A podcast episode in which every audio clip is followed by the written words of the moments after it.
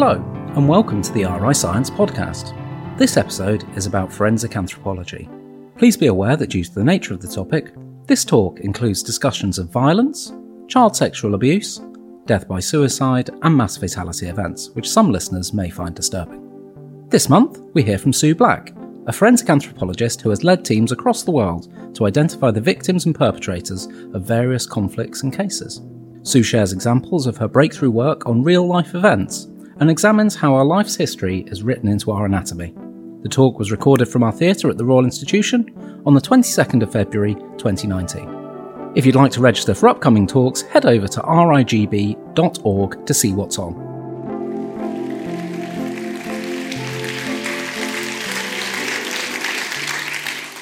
It is very unusual to have to start a discussion with a warning.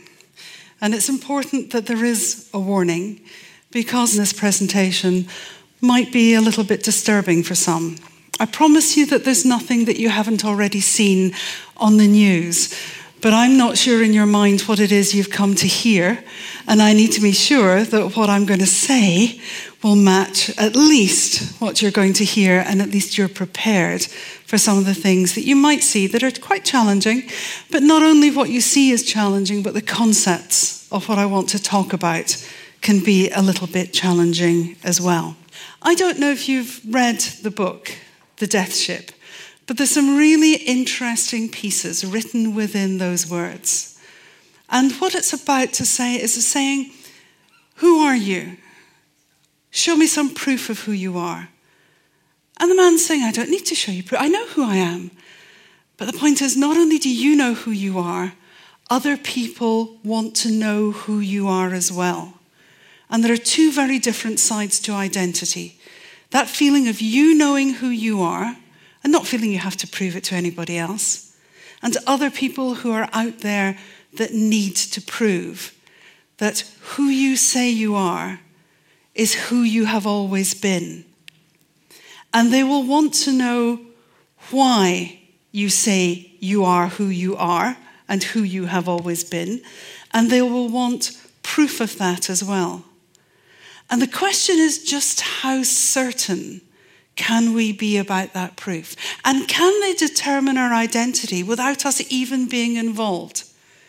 We might, of course, be dead. And as a result, we can't be involved. So our identity has to cross a number of bridges. It has to be able to convince the people that we work with and that we live with that we are who we say we are. It has to convince our authorities that we have the right person doing the right things. And sometimes along the way, it comes to officials who need us to be able to prove it or who want to be able to prove it. Who am I? In terms of a name, well, it gets a little bit confusing. And I want you to think about this in terms of your own name. When I was born, I was Susan Margaret Gunn. I rarely got called Sue. I was always Susan. But as friends got to know me, I became known as Red for obvious reasons as well. But people who called me Red also knew that I was called Susan and Sue so that changing the name and having a nickname wasn't really a problem. It does become a problem if nobody knows that the nickname that you currently carry has any relation back to a name that's known. Margaret bit wasn't terribly important. But that surname becomes very important, especially when you're Susan Margaret Gunn, which is SM Gun, which is submachine then you know what the, what the sort of taunting is that you're going to get when you're in school, especially when you're a redhead as well. And then I carried Gun quite happily as a name for quite some time Miss Susan Gunn. And then I met a man. Well, I met several men, but I met one man in particular. and that man in particular said, I'd like you to lose the miss and I'd like you to use, lose the gun, and I want you to take Mrs., and I want you to take McLaughlin. And I thought, I'm okay with that because I rather like this man. And so I have a piece of paper. I have a piece of paper that shows who I was when I was born, but just the name. So I have a piece of paper that says I'm Susan Margaret Gunn. I have a piece of paper that allegedly says who my father is. My grandmother came from Glenelg, which is in the real Highlands of Scotland, and she always said, You always know who your mother is, and you only have your mother's word for who your father might be. but on that bit of paper is my father's name, and my mother's name, and my date of birth. And I have another piece of paper then that connects who Susan Gunn was to Susan McLaughlin. That's okay. Well, he was a very nice man for a little while, but as you can expect, I've got another bit of paper that said, actually, I'm going to lose the McLaughlin bit. And then I hit a real problem. Because up until that point, all of my academic career had been with the name McLaughlin. What did I do now? So when I met the next man that I have continued to spend the rest of my life with, and I do tell him he's only the current Mr. Black, is that he said, I want you to take the missus, which is absolutely fine. I'd like you to take the black, which is fine. Absolutely did. And I went to the, the registrar and I said, What do I put on the bit of paper? Because I don't want McLaughlin to be on my marriage certificate. Should it be Gunn? And she said, Well, what are you known by? I said, Well, everybody just knows me as, as being with Tom, so everybody would know me as Sue Black. And from the point of my second marriage, Sue Black was born with no paper connection back to who was McLaughlin or who was Gunn. And it caused me no problems until we tried to do something with a mortgage. and then it caused an inordinate amount of problems, and very lucky I could be able to show that who I was right the way throughout time. The name is important because what we really attribute our identity to is our name. And when you go into your GP surgery and you're waiting for that name to be called out, when it does, your heart rate goes up, your blood pressure goes up because it's your name and you don't think anybody else shares it. Well, they do. So that there are something like 12,500 John Smiths in the UK. A little bit worryingly for me, anyway, there are seven Alex Salmonds. You know, thought there might just be one. So that those names become really core and critical to our identity. But fundamentally, they're of very little purpose in being able to prove who we are. When you look at our identity in societal terms, I view myself as being a mother, a wife, a scientist. I view myself as being Scottish. I'm a Gaelic speaker, a very bad Gaelic speaker. I read a lot, I write a lot. These are all things that I would attribute as being a part of my identity. That bit in that death ship that was about me. I know who I am. I don't need to prove who I am. But I'm not a social anthropologist. I'm a physical anthropologist. And I'm also a forensic anthropologist. So my real interest is in the physical determination of the individual and being able to convey that information into a court so that somebody can hopefully be identified. So I am female. I am over 18, and I'm not prepared to say any more than that, but I am over 18. And you can see the characteristics that I might choose to describe myself in terms of my physicality.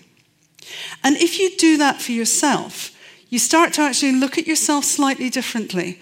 What is my cultural identity? What is my linguistic identity? What is my social identity? What is my physical identity? When all of my children were born, and I have three girls, and uh, it maybe makes me a somewhat unusual mother, but I have body mapped my children so that I know where every single birthmark is up to the point that it was decent for me to see them, naked, of course. I have blood samples from them. I have hair samples from them, and I have a full 10 set of fingerprints and toe prints so that God forbid, if anything ever happened to my children in terms of identification, I would be right up front with the ante mortem data and there would be no doubting it. So that the extremes of identity come to people who work within this field. And where we've really, as a species, taken on board identity is the fact that we are the most narcissistic. There are a few species around the world who recognize self but nobody more so than the human. We invented the mirrors. We look in the mirrors. We care how we look. We care whether we're fat or thin. We care whether our, gray, our hair is grey or not. We care about the colour of our eyes. And so we're a, a species that is very, very geared towards identity and recognizing our own identity. But not only externally, and this is where it separates us from all the other animal groups who do think about recognizing self. So, for example, some dolphins will recognize self, some elephants can recognize self, and some of the greater apes can as well. They know in a reflection that it is them that's looking back, not another animal. But we're unique. We're unique because not only do we care and study what happens on the outside of us, we care what happens on the inside as well. So we're the only species that will dissect our own form to be able to learn and understand what lies underneath the skin. So, in the world of identity, those individuals who have an anatomical background actually perform very well in the field of forensic identification because we don't only look at the external features of who you are, we can also look at the internal features as well. Identity is an interesting word. It means the same, not similar. Identical means the same. There is no wiggle room left in here at all. So, if it's going to be something that is the same, then we have a very simple law associated with it. We have Aristotle's law of identity. And fundamentally, the first law states that A equals A. Everything Everything, if it's identical, is inseparable from itself. So it's going to be a perfect replication of itself. There's a couple of little qualifications in there when you get into the second law and the third law. And the second law about the law of con- contradiction is that you can't be the same thing and something different at the same time. And it's at the same time that is the important phrase within there. And the third part, which is the law of the excluded third, is that you have, if you are the person, then you can't be somebody else. So that when we're looking at identifying someone, there is no third option. It either is the person or it is not the person. And so Aristotle's laws work really well for us because there's no wiggle room, but they're totally and utterly inappropriate in the world of identification. Good old Heraclitus what he said is, you know, actually, that might be fine if we're talking about things that are inanimate objects. But certainly when we're talking about something that is biological, which the human is, we have to have a little bit of wiggle room. We have to be able to have that opportunity to take change into account. So, as far as Heraclitus was concerned, it wasn't A equals A anymore, which was Aristotle's really, really rigid law. A equals A star, that little bit of change. One thing I can guarantee is you do not look the same today as you did on the day you were born. And your mothers would all be delighted for that. And may you live till you're 110, but I guarantee when you get to 110, you will not look the same as you do today. So when you are looking at identity in a biological construct, we have to be prepared to allow for change and we have to take account of change. Based within there, of course, is the Theseus paradox that says, How much change can you afford to have until something is no longer the same individual? There are some cells in your body that you're born with and you will die with, and they will never be replaced and they will last you for a lifetime. But every other cell will be replaced. So if you imagine a wily defense barrister in court somewhere who says, 15 years ago, you know, you're, you're alleging that my client killed his wife. But in that 15 years, almost every single cell in his body has been replaced. He's no longer the same person that he was 15 years ago. Well, it's not true. The, the lens in the eye doesn't change. The, the bone that surrounds a part of the inner ear doesn't change, and your neurons don't change either. So, if nothing else, our identity in those three cells, and our, our, our teeth as well, the enamel in our teeth, in those four cells will stay with us for the entirety of our lifetime. But everything else about us will change. Even when we look at DNA, although it's, and it's a very crude mechanism that we use of DNA analysis in the forensic world, There will still be change over time. We will still get alterations. We will still get deletions. There will be changes. It won't remain the same. And at what point does that change get too much? So, when you have a series of change and you live with somebody through those changes, then it becomes obvious. But if you look at the early photographs of Michael Jackson and you look at him in the later photographs, and if you didn't know the distance that had occurred between the two, I suspect we would have excluded them on external identity as being one and the same individual. One of the things humans are very bad at is identifying people that they don't know. We're a little bit better at people that we do know, but by and large, we're really not very good at identifying people. So we need the continuity. Did you ever go back to one of your school reunions?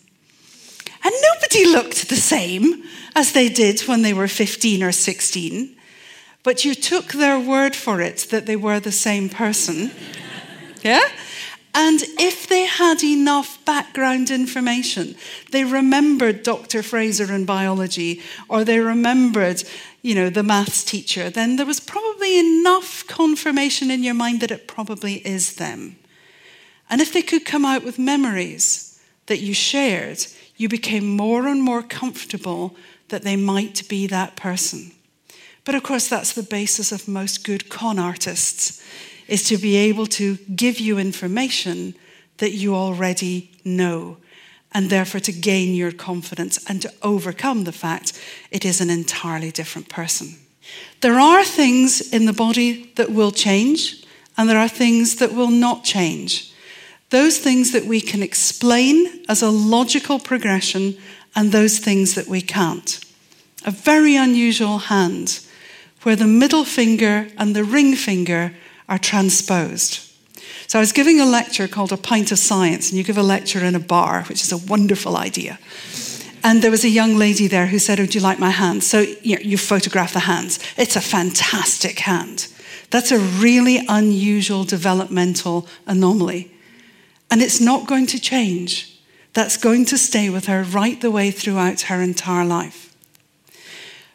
But things could happen. So most of us have got five toes. But we could lose a toe. And if we lose the toe and it's surgically lost, then the chances are there will be pieces of evidence there that will say, okay, this wasn't someone who was born with four toes. This is someone who lost a toe. We would know that from the surgical appearance when we look at the x rays of the foot. We'd know it from the scar associated with the big toe.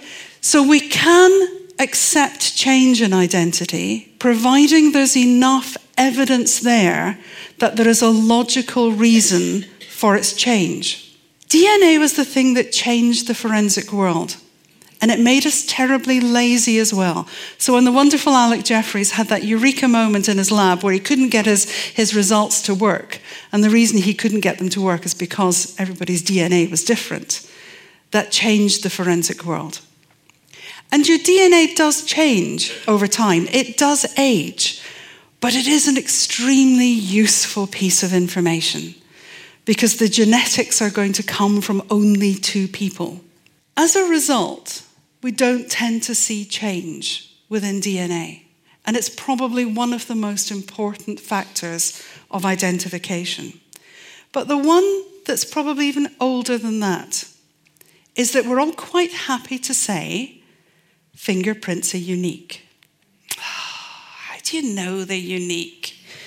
If we had to know they were unique, wouldn't we have to take every single fingerprint that's ever happened anywhere? It becomes probabilistic.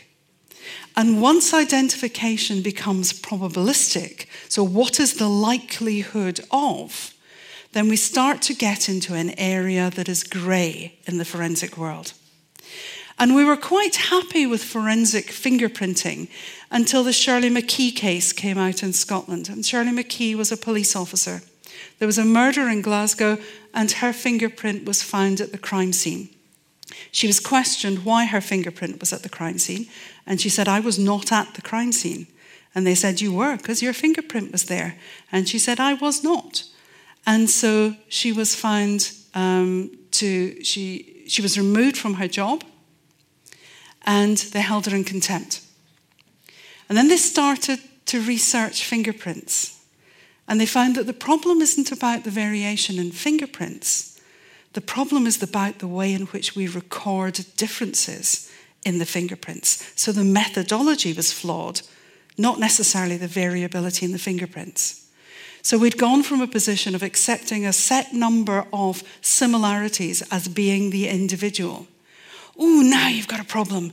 Because if you now need more points to be a match than you used to do in the past, and you've put people in prison in the past for a smaller number of points of match, you're going to have to do a retrial, aren't you?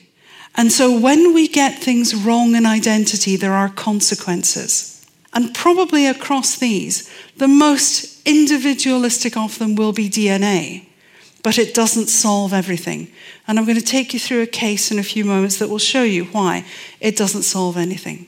But in the world of forensic identification, we have to work right across the piece. We have to work with individuals who are living. So you have somebody who comes into Heathrow, perhaps on a false passport, and they're picked up and they will automatically tell us they're 17. They might look like they're 104, but they'll tell us they're 17. And the reason is that we sign up to the international rights of the child. If somebody claims to be a child, then we must accept them as a child, we must house them, we must educate them, we must look after them. The job is then to say, how old is the individual? So we will work with the living. Some of these, these images will now get a little bit more distressing. We will work with those who are recently deceased. So, in a mass fatality event, for example, like the London bombing, like the World Trade Center, where we have bodies that are recently deceased, we will still be involved in identification. But the one thing that we will not do is that we will not compare faces. We don't allow families anymore to walk up and down the lines of the dead trying to find somebody that they recognize. Because we learnt in the Bali bombing that 50% of the individuals who were identified by their face were incorrect. So you have a family who is distressed, trying to find their family member or not wanting to find their family member, and walking up and down lines and lines of debt and going, That's my son. If you get it wrong once, you actually get it wrong twice because you've identified the wrong person as being somebody else, which means you've denied the other family that body being repatriated to them. So it is easier to identify someone who's living. It is probably easier to identify somebody who is recently deceased. And as the body starts to decompose, as we start to lose that barrier between our external environment and our internal environment, we start to lose information we start to lose fingerprints. We may start to lose some of the integrity of the DNA. We might not get full profiles. We might only get partial profiles. Most forensic anthropologists are thought of as being people who deal with bones. And that is true in part, but it is a very, very small part of it. And certainly there's a significant amount of information that we can retrieve in identification from bones but it's less than if we had a decomposed body. It's less than if the individual was recently deceased, and it's less if the individual was living. And when you get down to this, that's the area of expertise in forensic anthropology. We were the kind of kids who got jigsaw puzzles every single year at Christmas because we like to be able to reconstruct these parts of the body. And even from something that is as unpromising potentially as this, we may well be able to reconstruct parts of the human body. So, our job is regardless of what is presented to us in whatever level of decomposition, whether it is an adult or a child, our job is to try to extract something from those parts of the body that will tell us about the identity of the individual. And the longer you live, the more information you lay down in your body. The more you abuse your body, the more information you leave behind for us. I refused to let my daughters go and have braces. I didn't want them to have perfect teeth because they wouldn't be identified if their teeth were perfect. You need to be able to have some variation in there. Let me show you what I mean. This is Migdale Wood. And Migdale Wood, I have to explain where Dornoch is. Dornoch is about as far in Scotland as you can go before you fall off the end. And a man is out walking his dog. And about two years before this photograph was taken, a car was found abandoned in a car park in Dornoch, and the police checked it out. And what they found out was that it had been bought in an auction house in Shipley under a false name. So, quite rightly, they thought it's just a car that's been abandoned. When the man is walking through the woods, and if I can give you no other piece of advice, it's this don't have a pet dog. Get a cat, get a budgie, get fish. 40% of all unexpected bodies are found by people walking dogs. the dogs smell them, they hunt them out. So a man's walking through Migdale Wood with his dog, and the dog identifies, and I'll point it out to you if I can, identifies a little pile of bones sitting down here. Police Scotland come out. This is in the middle of the middle of nowhere. They've been watching CSI and Silent Witness, and they pop up their crime scene tape just in case a marauding deer should come through their crime scene or something like that. And as you're standing there with a very young policeman, he looks up the tree and he says, Do you think that's important?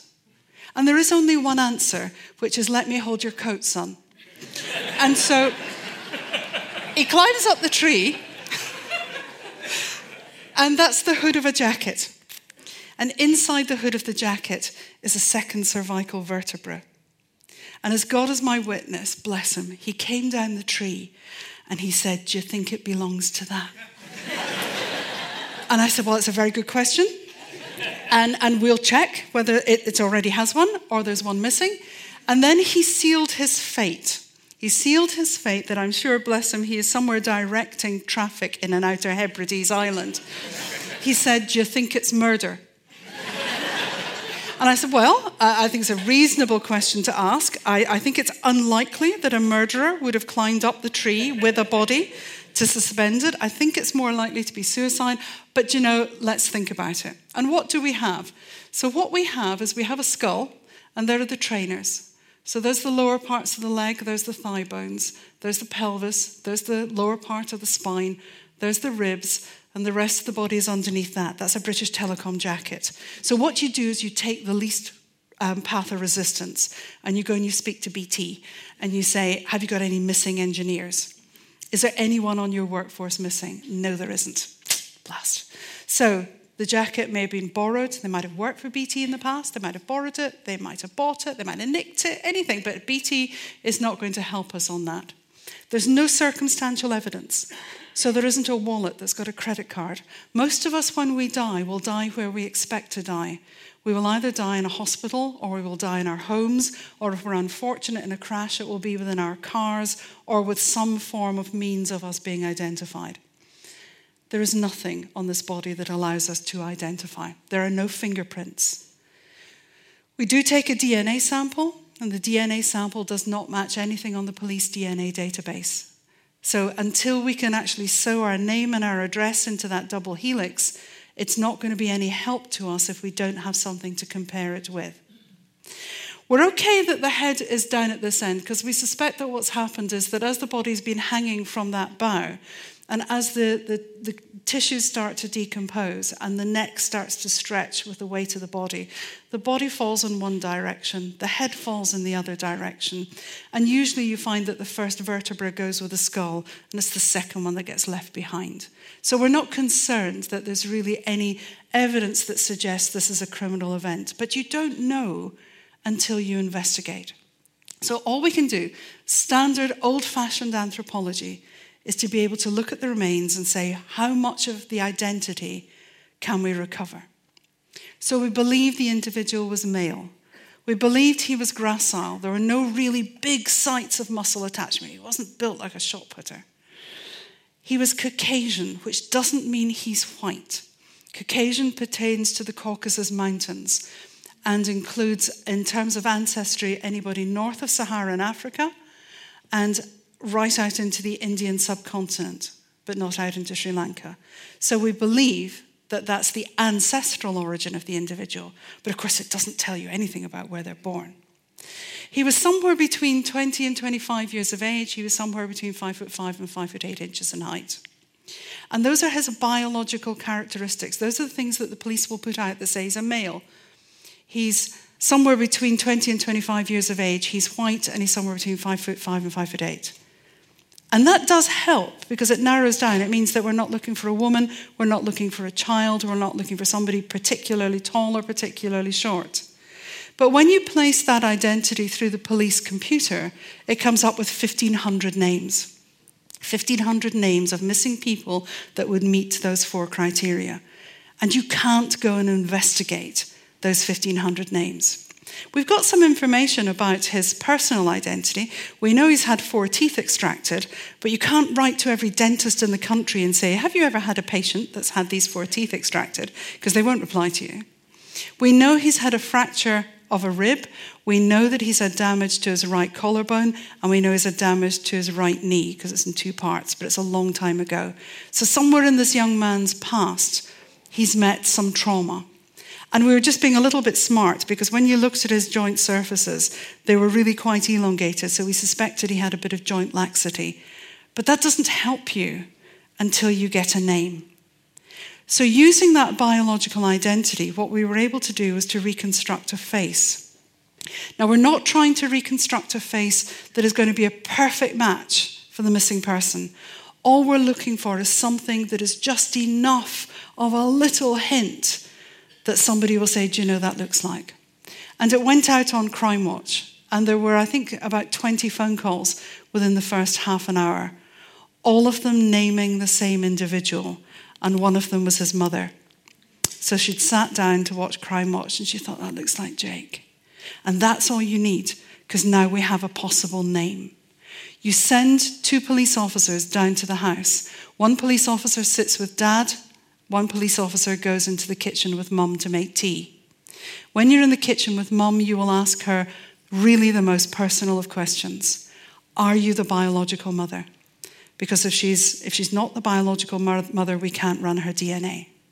And then you will ask Is he the biological father? One out of every six children in the UK do not live with their biological father, whether they know that or not. If she is mum, then we will take a DNA sample from mum and we will take a DNA sample from dad because we don't want him to feel left out.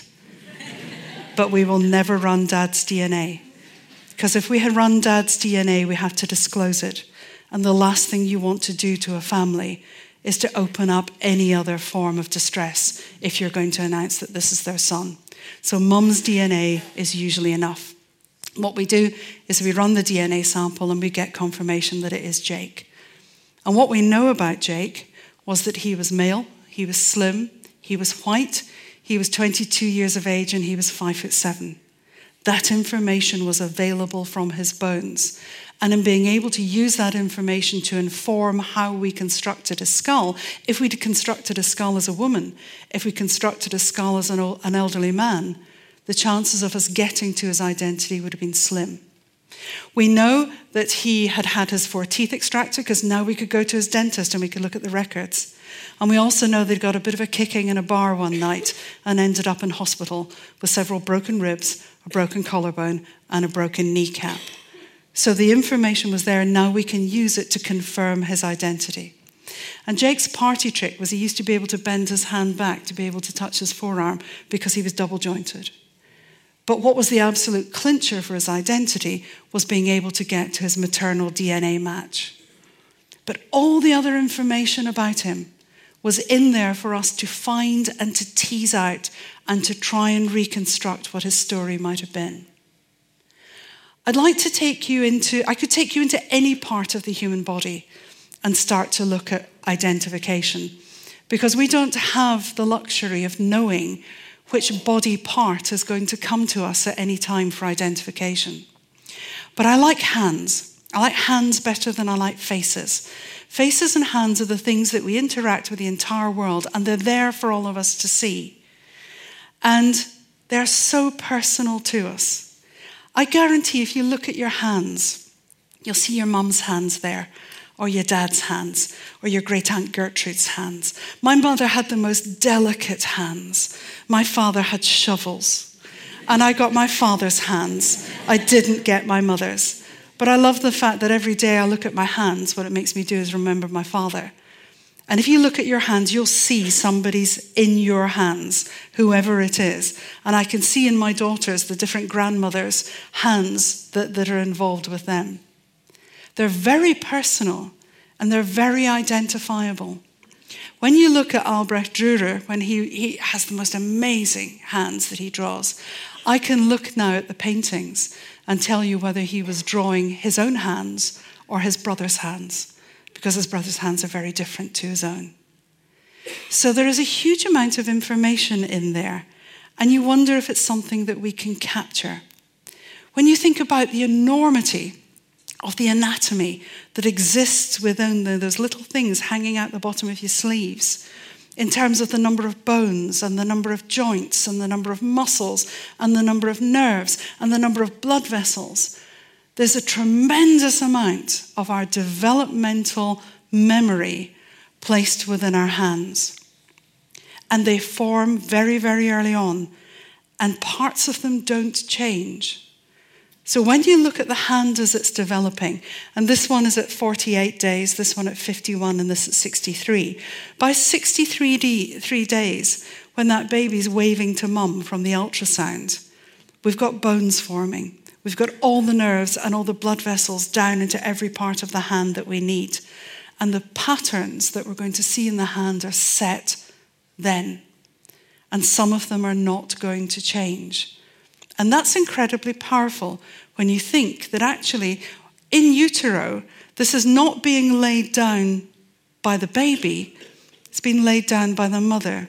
Because every single cell is formed through the nutrients that the mother ingests. Every single cell and its components is coming in from what you eat. So, for example, when you look at the otic capsule, which is the bit in the, in the um, inner ear that surrounds the area of hearing and balance, the bone that's in there doesn't remodel. So, you're born with that bit of bone exactly the same size as you're going to have right the way throughout your adult life. And that bone was laid down from the nutrients that your mother was eating when she was pregnant with you. Talk about your mother being inside your head for the rest of your life. She literally is. So that when you die, that little bit of your mother dies with you at the same time. Isn't that a perfect circle? At this point, this is mum that's laying down all of these cells. And when you look at the hand, we know it changes over time. We can identify which are the young hands, which are the old hands, and we're only too well aware of the changes. So when I'm speaking to medical students and I say to them, right, what I want you to do, and you can do it if you, if you feel brave, is catch a little bit of skin and hold it up and then let it go and see how long it takes for it to disappear. Okay, ready? Oh, it's still not there. And at this point, everybody who's young who's done it is going, I don't know what she's talking about. Mine's disappeared. so we know that the skin's going to change. We know that the bones will change. We know that the cartilage will change. We have to be able to build in that concept of change that we talked about before. But we can look at hands and we can decide whether we think the hands that we're looking at are male or female. There is a dimorphism about them, but be careful because it isn't at all reliable. There's a lot of information in your hands and lots of things that happen to your hands over time because they're the means by which we interact with our environment on a minute by minute basis. Whether we break the bones, whether we end up having to have scars because of injuries, or amputations, or burns, whether we have cancer or disease associated with those hands. So that there is a, a, a surname in the Spanish telephone directory called Seisdedos, which means six fingers, because there is a genetic predisposition towards polydactyly. So that when we're involved in mass fatality events, for example, that might involve a significant number of individuals from that part of the world, we will not be surprised if we find extra fingers so we have to be able to be aware of the variation of the human body at all times. We're going to stray for hands now into a, rather challenging area, so, so bear with me on this. A young girl alleged that her father came into her room at night and interfered with her. She told her mother, and her mother didn't believe her. So she left her Skype camera running at night. And if you leave your Skype camera running at night, it runs in infrared mode so that you can see in the dark. And infrared light, when you shine it on human skin, interacts with the deoxygenated blood in our veins, so the veins stand out like black tram lines. When she left her camera running, this is what we saw at 4:39 in the morning is an adult right hand and forearm coming into the picture and the girl is lying horizontally on the bed in her pajamas. She was a brave young lady, and she went to the police and she said, Here's the evidence that what I said was happening is happening. And the police took the video and they went, How do we identify him? And it rattled around inside the Met for several months. And they came up to us and said, Is there anything you can do? And we said, Well, we've no idea because we've never done this before. But let's have a look because we can see vein patterns in the forearm and if we look at your suspect and the veins are an entirely different pattern, it can't be him. So we can at least exclude him. But what we can't say with any confidence is whether, in fact, it is him. So we did that.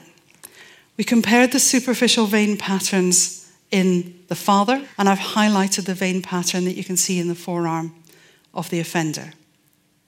Now, if you're in any doubt, if you look at the back of your right hand and you look at the vein pattern on the back of your right hand, I guarantee on the life of this lovely young gentleman in the front that the pattern of veins on your left hand will be entirely different. And if you're like me and your hands are a bit fat, look at the inside of your wrists. And the pattern of veins on your right will be different to your left. We are not a mirror image of ourselves. So we go into court, and the judge says, Well, I've never heard this kind of evidence before, and I need to decide whether this is science or this is witchcraft. So we're going to have a voir dire and we're going to send the jury out. And the judge decided that because the evidence was based on anatomical knowledge, and frankly, since Vesalius in the 1500s, we anatomists have understood variation, particularly in veins, superficial veins. And he decided, for the first time in the UK, he would allow the evidence to be heard. I gave my evidence, the jury went away, the jury came back, and they found Dad not guilty. The question for me is who else was in her room at half past four in the morning doing what she said was happening to her that had an identical vein pattern to the father? And your instant reaction say, What did I do wrong? Where, where did the science go wrong here? And I asked our barrister, and the barrister said something to me that will stay with me for the rest of my life. She said, You did nothing wrong. Your evidence was absolutely, perfectly understandable. They just didn't believe the girl. She didn't break down and cry. So, for a young teenage girl who had been so brave to stand up to her father and to take him into court, for it to fail because she didn't cry, I felt was something that really worried me terribly. I suspect she was released back into the family home. I suspect she probably ran away. I suspect she was probably on the streets. I have no idea of knowing whether she's still alive or not. And at that day, I felt I had failed her, failed her to such a point that I was never going to fail something like that again. And we decided there is something in here. There is something in here because, in terms of identifying an individual, we know the anatomy can do it. But what we clearly haven't got is the strength of the science behind us that is going to convince a jury over and above whether a young girl falls apart or not. So we decided we'd start doing the research. But before we could get there, the police, God bless them, being them, said, Well, see, is how you did so well with that case. We've actually got another one. Could you have a look at this before you do the science? And we're going, Oh, no, no, no, not really. We don't really want to. But Dean Lewis Hardy had been arrested coming into Heathrow Airport and he was what's known as a sex tourist, and it's known that he was abusing children as young as two years of age. And he was taking photographs of doing that. And it's a really interesting crime in the respect of It's the one crime where the perpetrator photographs themselves committing the crime. If you're going to rob a bank, you don't film yourself robbing the bank. If you're going to murder someone, you don't film yourself doing it. But in this crime, they do. They film themselves committing the crime. And that's important. If you hold indecent images, you will get a certain tariff from the courts. If you transmit those images, then your tariff, your sentencing goes up. But if you are the person committing the crime in those images, that's who the police need to get to because these are first generation images. And we need to take these people out of circulation and exposure to children. And we need to be able to safeguard the children that they haven't yet got to. So Dean Lewis Hardy's hands were photographed, not a vein in sight. So we're thinking, well, the, the thing we've just done, we're not going to be able to do that with him, are we? But what we did find you might have to take my word for it, but there is a four point punctuated scar that sits on the left index finger here, which we can identify on the left index finger of, Mr., uh, of the offender. And because he's a redhead, we can map his freckles. And the freckles are totally, totally different pattern on any two individuals because there's no genetic predisposition towards where the freckles occur, just that you have them. So we can match a scar, we can match freckles, and we can start to look at the skin creases over the thumb. This is the offender's thumb, this is the suspect's left thumb, this is the suspect's right thumb, which I've mirror imaged just so you can simply compare it. And if you doubt me, look at the pattern of skin over the knuckles of each of your fingers. They will be different across every one of your fingers and across both of your hands. They formed when you were a fetus inside your mum and they haven't really changed since then, unless you're a bare knuckle boxer, in which case you've probably got a few more calluses than most of us would have. So we were able to go back to Dean Lewis Hardy. We couldn't exclude him, and we said there are all these things that match, but we have no idea what that means in terms of statistics. And what happened was quite exceptional. He changed his plea. It was the first time that a paedophile had ever changed their plea to guilty on the basis of an anatomical report that involved their hands. And then the Metropolitan Police did something that I thought was a, a rather, I wasn't really terribly happy about it. They produced a documentary called How to Catch a Paedophile. It's a bit of a shooting yourself in the foot. And I thought, you know, we really don't want this kind of information out there. But they said it's out there already. The minute you give evidence in court, it is out there. And some other young people came forward after the documentary and said that he had abused them as well. And so he received an extra few years in prison as a result of it. So by this point, we were absolutely convinced that science and anatomy had a part to play in the identification. And all of the features that you see in your hand can be classified according to different forms of etiology. And that's really important because it means that they're not necessarily linked. So they're independent factors. And if all of these independent factors match in the images and the hand of the suspect and the offender, then that's telling us that actually we've got a very good means of identification. So we decided we needed a database. And it just so happened that we had 550 police officers being trained in the university. So we stripped them down to their underwear, God bless them. And we photographed their hands, their forearms, their arms, their feet, their legs, and their thighs. We didn't dare go anywhere else. We thought, let's start with limbs. That allowed us to look at both infrared light and invisible light, what the patterning of veins are. So the forearms on the top are the same individual, their right and their left side. And on the feet at the bottom, that's my postdoc Chris, so that we have his rather green looking feet on one side, which is visible light. But when you look at it through infrared, you can see just how visible those veins become. So we can match what we can see in visible light to what we can see in infrared light. And these are my hands. So the top left one maybe allows you to see my vein pattern, possibly not. It's not that, that clear view. Well, can't do that.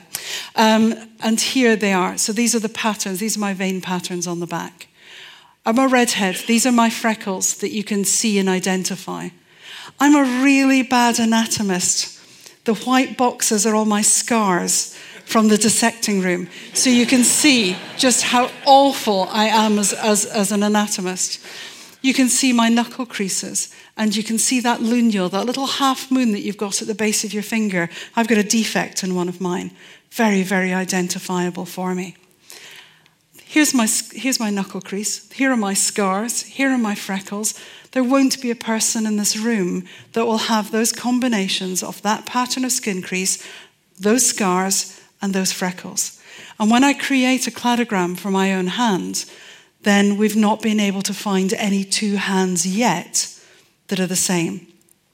And if you think for a moment that taking your wedding ring off convinces anybody that you're not married, here's the truth. We can identify whether you're a habitual wearer of jewelry, whether that be watches or it be rings. So there's a tremendous amount of information that sits in there. But what about identical twins? Well, here what we've got is the same individual, the right and left hand of the same individual. And here is their identical twin, the same hand for identical twins. You're not the same on your right and left side, and you are not the same as your identical twin. In fact, your identical twin is no more similar to you than any other person. And that's because those veins were laid down when you were a fetus inside your mum, and they haven't changed. And they're not about genetics, they're about the environment in which they form. So we start mapping them. We start mapping through node and edge analysis, saying what are the variation and the patterns that we can see? Where do these nodes and edges occur? And what we find is that we can identify that as you head down from that index finger down towards the base of your fifth finger, that's where most information is going to occur in terms of your vein patterns. So, if all we see is a semi prone hand, we'll get very little vein pattern. We really want those images that are going to allow us to see the back of the hand, and we're going to want to be able to trace them coming down through this area in particular, because that's where we see the highest peaks of those nodes and edges. And what we also know is that if the hand is in an optimal position and clenched, we're going to get more information about the vein pattern than if we have a hand that is not clenched and is in a semi prone position. So we can start to say to the police, depending upon the position of the hand in that image, we can predict how much of the anatomy you're seeing or not seeing. And if we change the resolution of a camera, not surprisingly, but we have to show it in a courtroom, the greater the resolution of the image, the more likely you are to pick up the anatomical information. And that's really important. When we started doing this work, we found that the cameras were actually relatively poor quality. So, if there is ever going to be at least one benefit to having iPhones and cameras with high resolution, it means actually that these offending images coming into us now are of much better quality than they were in the past and that allows us to make a much more certain identification. And then we tested whether people are any good at this. All this is is like, do you remember that game you had as a child, Spot the Difference? That's what it is. It's a spot the difference, and we're all good at it. And what this says to the courtroom is all you have to do is produce the images in court, and you let the jury decide whether it matches or not. Where it becomes important, where the probative value of this is in the courtroom, is the the features that you choose to identify. So the public may look at skin color. You can't look at skin color because there are so many tonal changes occur within a photograph. So we need to be there for the probative purposes to say these are the features you need to choose, but you just need to put it in front of the jury and they will actually be the ones who make the analysis. Let me finally take you through Jeremy Oketch, who's a Nigerian national, a trainee pharmacist and he was charged with the rape of a young child. And we'd not looked at dark skin before, so we didn't know how easy or difficult it would be. And as I've said to you, you can now do this because you now know what you're looking for. You're the members of the jury that are looking at whether we have similarities or we have differences. There's a two point punctuated scar sitting in the space between the index and the middle finger. There's a vein pattern, a superficial vein pattern, that is mapped across the two. There is a clinical condition called melanonychia, which is where you get pigment that runs up through the nail, and it only happens on one hand and only in one finger, and it's found in both the suspect and the offender. And when you compare the skin creases over the thumb or the, any of the fingers, but certainly for this picture of the thumb, you can do the comparisons to decide are there similarities or are there differences? And when we look across the entirety of a hand, that we're seeing features that are formed when the individual was a baby or a fetus. We're seeing features that are formed as a result of accident through time. We're seeing features that are formed as a result of a clinical genetic condition. The result is that, again, after a no comment plea right the way through, he changed his plea again to guilty and he was given a 15 year sentence. And it was one of the most traumatic cases the Greater Manchester Police had dealt with because of the nature of the videos that they had to watch. And that was the point at which we said there must be something we can do that people don't have to watch these things all the time. We probably take on a case a week, and that's just the tip of an iceberg. 80, about 82% of our cases that we take on result in a change of plea. For me, that's a result. That means no other young teenage girl has got to go into court and give evidence against her father and not be believed because she didn't cry. The science allows that to happen. But we've worked for both the prosecution and for the defense because it is extremely important that if somebody is not guilty, then they are to be proved not guilty as well. You are innocent until you're proved guilty. So, what are we going to do about it? Well, you all know that you can put your hand in and you can have bits of your hand scanned. If you've gone through immigration, you've had your fingerprints done, and you've even got some scanners that will look at vein patterns. We want to be able to do that from images, not from a live hand, but from images.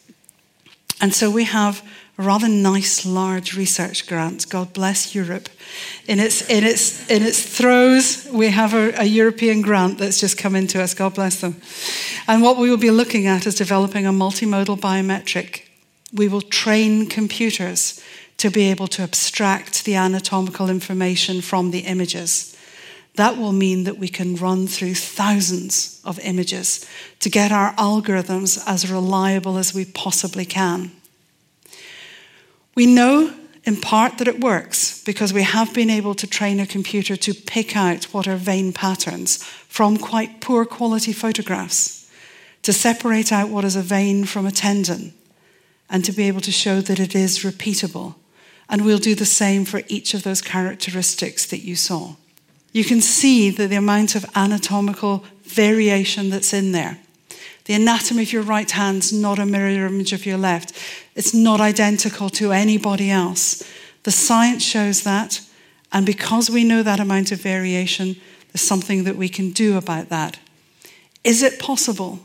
Is it possible that your hand is unique to you? And that there is no other person that it could match? We won't know because it will come back down to probability. And how much of that is formed at birth? And how much of it is acquired, how much of it is change, and how much of it is inherent. And in terms of statistical probability, because we can't possibly go and photograph everybody's hands in the world, are we actually going to get to a position where we can do something that DNA can't do?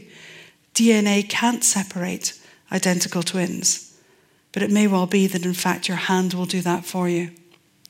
We don't know how many indecent images of children, IOC, there are on the dark web. But we know that there are thousands and thousands of sites that people can connect to.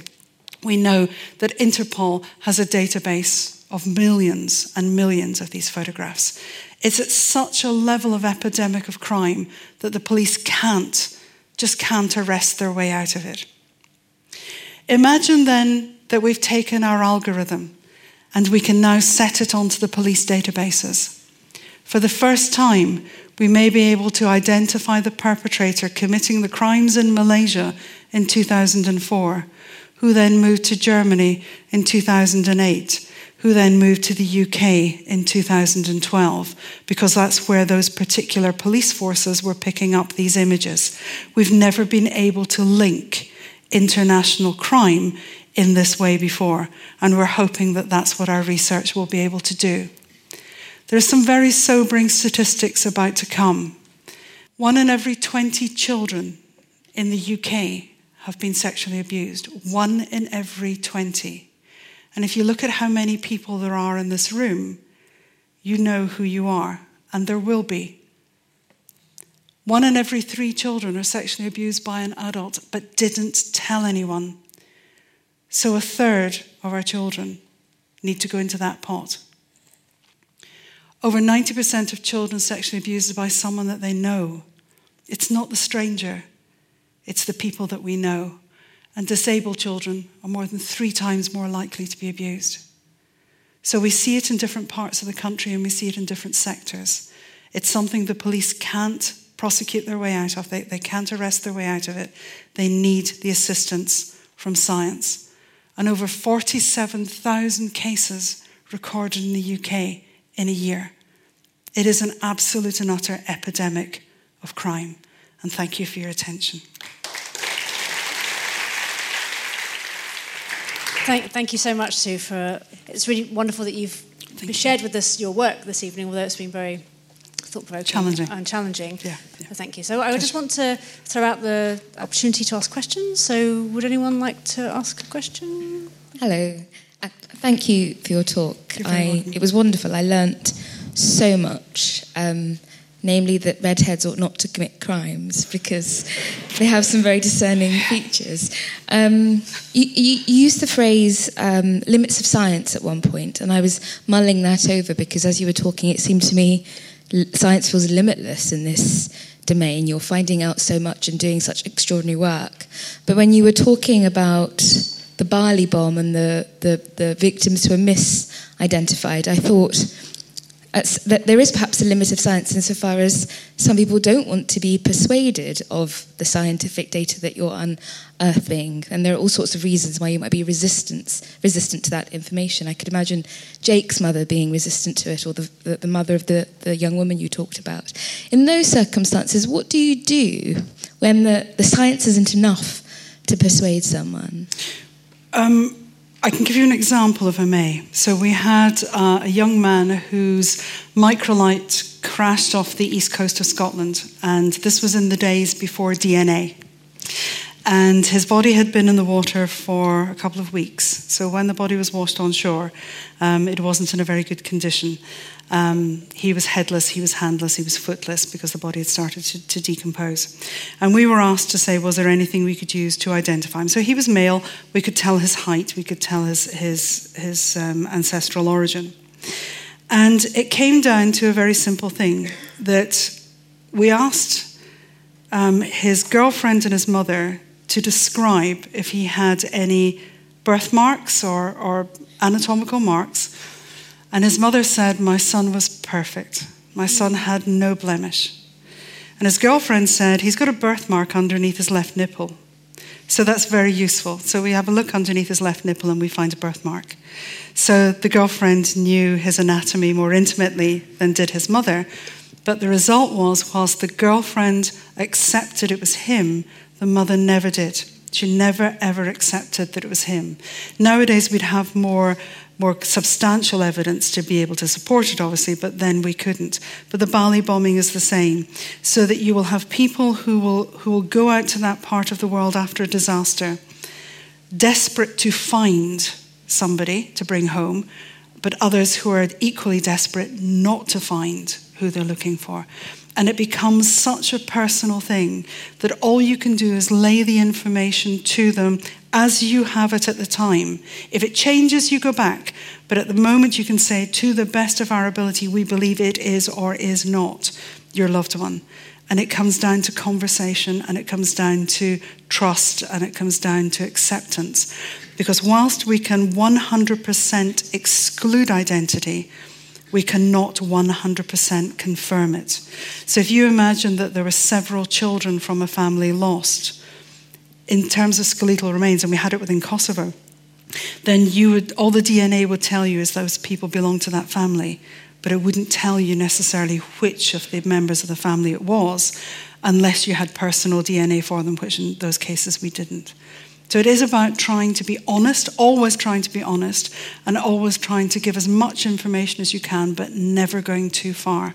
And it just does come down to personal acceptance. Dim, so thank you very much for deeply moving lecture. It's it's an absolute honor to be with you in, in one room, and I've I've hoped for that since I read that article in Wired about your work in catching pedophiles a year or two ago, and I did read about the case of a dismissed teenager case, and it upset me greatly. But I also read about some monsters that you helped convict, and ever since then I was thinking as to whether technology can assist and sort of automate that. So it's very uplifting that you thought of it as well and um, that you're developing something. So I have two questions. Is the end goal of the technology you're working to develop to automate the process of identification so that it can be scaled? Because you're just one person and your team is small, as I read. And I can't even begin to imagine the kind of trauma that on any person, up to and including police officers, seeing the images of an abused two year old must inflict. I mean, that's beyond my comprehension, I think everyone else's. So, my first question is Is the end game to make it really automatic so that you can really unleash it on all these millions of images? And the second one, it's sort of maybe semi opportunistic, hopefully, from your perspective, because you know, the technology is developing greatly, and we're talking ultimately about pattern recognition. So this is where the modern artificial intelligence technologies are getting really, really good. And frankly, I think that if you approach one of the technology giants, they would be willing and helpful because there's no better use for this technology ever than catching child molesters. So, have you considered that? So, um, on a number of fronts. So, first of all, the technology for us is about getting to the point that, that we can process many more cases than we can currently do. Um, but it is making sure that it's scientifically robust. So, for us, it's about doing the research first before we're ready to implement it. And with large companies, best one in the world, then often the drive may well be commercial rather than necessarily being societal. So we want to make sure the science is right before we do it. What the technology will also do is help those officers, and I don't know how they do it, but that is their job, is to sit and look at those images day in and day out. And there is a real toll and a price to pay for them doing it. We do it on an odd occasion, they do it all day and every day. And I think in some ways they are the modern sin eaters. They're, they're, they're, eating the sins of other people so they don't have to do it. It's a really horrendous job. So, yes, we want to be able to, to safeguard them, but we want to be able to make, sure that the technology is out there to get to those cases that we just simply can't at the moment. But one of the things I did in the Wired Live that you talked about was I, I put out a challenge to industry that said there must be a way in which you can recognize in a photograph whether the individual is clothed or unclothed, an adult or a child. There must be a way in terms of technology that you can stop these images, maybe not from being taken, but certainly from being transferred. And I can't believe that, that technology won't get so smart that we can get to a point where we can actually start to remove these. But much of them are on the dark web. And so it's about being able to get into that sort of area as well. And, and you know, with, I can't really be more honest about it. It is a crime that has probably existed since man first began. And I don't think it's a crime that we will ever lose. But that doesn't mean that we shouldn't keep trying to cut off as many heads of the Hydra as we possibly can, but we may not kill the beast. And so technology unquestionably has its role to play right the way across the board. So, so I was thinking about um, like an evolutionary arms race, if you like, and uh, how your technologies can um, uh, help convict on the, the, the, images that are already out there. But as kind of paedophiles get more clever and more um, used to knowing that this is out there to convict them, won't they just start hiding their hands or wearing gloves? Or I mean, it's, it's going to be a point where they where the technology won't? It's a very good question. It's one that's asked of us frequently. Is that when, when you convey this information, aren't you telling people how not to do something? And we've seen no evidence of a reduction in the cases that come to us. We've seen no evidence of anybody wearing gloves. And you have to bear in mind the crime is a tactile crime, and therefore wearing gloves is a barrier towards the tactile crime. Most people don't believe they're going to be caught because it's on their own phones, it's on their own computers. And so there is an element of, of not believing that you're actually vulnerable as somebody who's going to be found guilty of the crime. So we all know that DNA survives.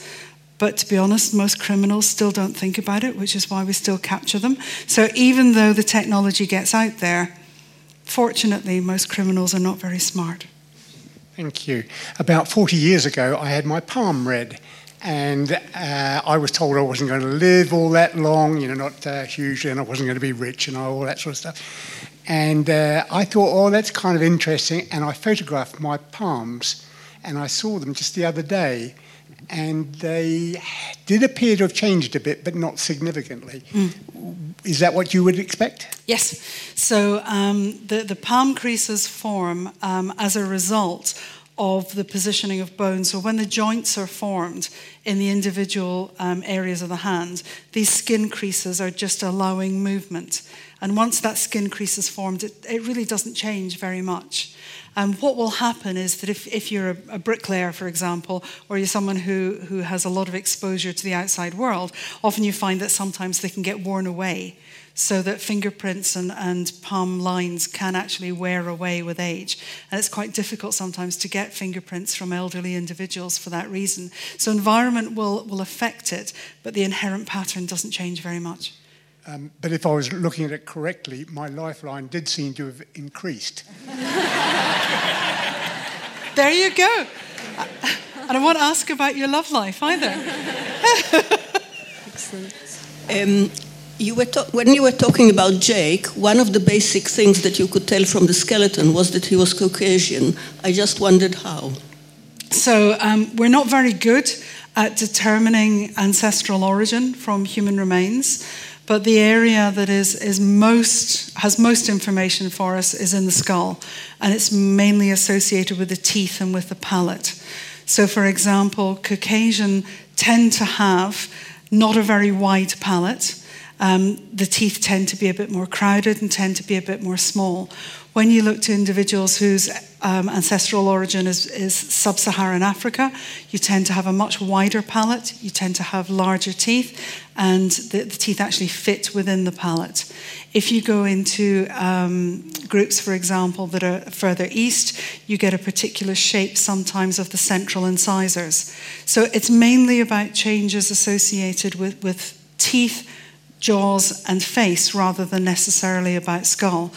And you know, you, you, can see that when you look at individuals in the very widest sense of an ancestral origin, you can see characteristics within the face that are typical of those groups. But what it doesn't tell you is where somebody is born.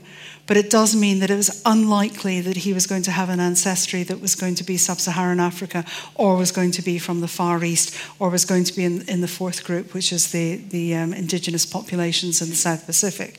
So those are the four groups that you can to some extent separate out, but not with any degree of certainty. So we have to be very careful when we give that information to the police that they say, well, what do you mean by Caucasian? And by Caucasian, we may well mean Indian subcontinent as well. Um, and it can be quite challenging for them because they want to be able to put out a particular descriptor. And what they really want to know from us is is the person Polish or is the person, you know, and you go, we can't do that. We're good, but we're not that good. So it, it's one of the most difficult ones. Good evening.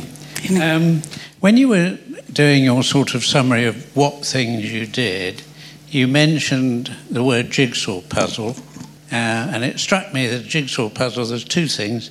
One, you know the pieces go in the puzzle, and two, you've got a picture. But in your case, you don't even know if all the pieces go together.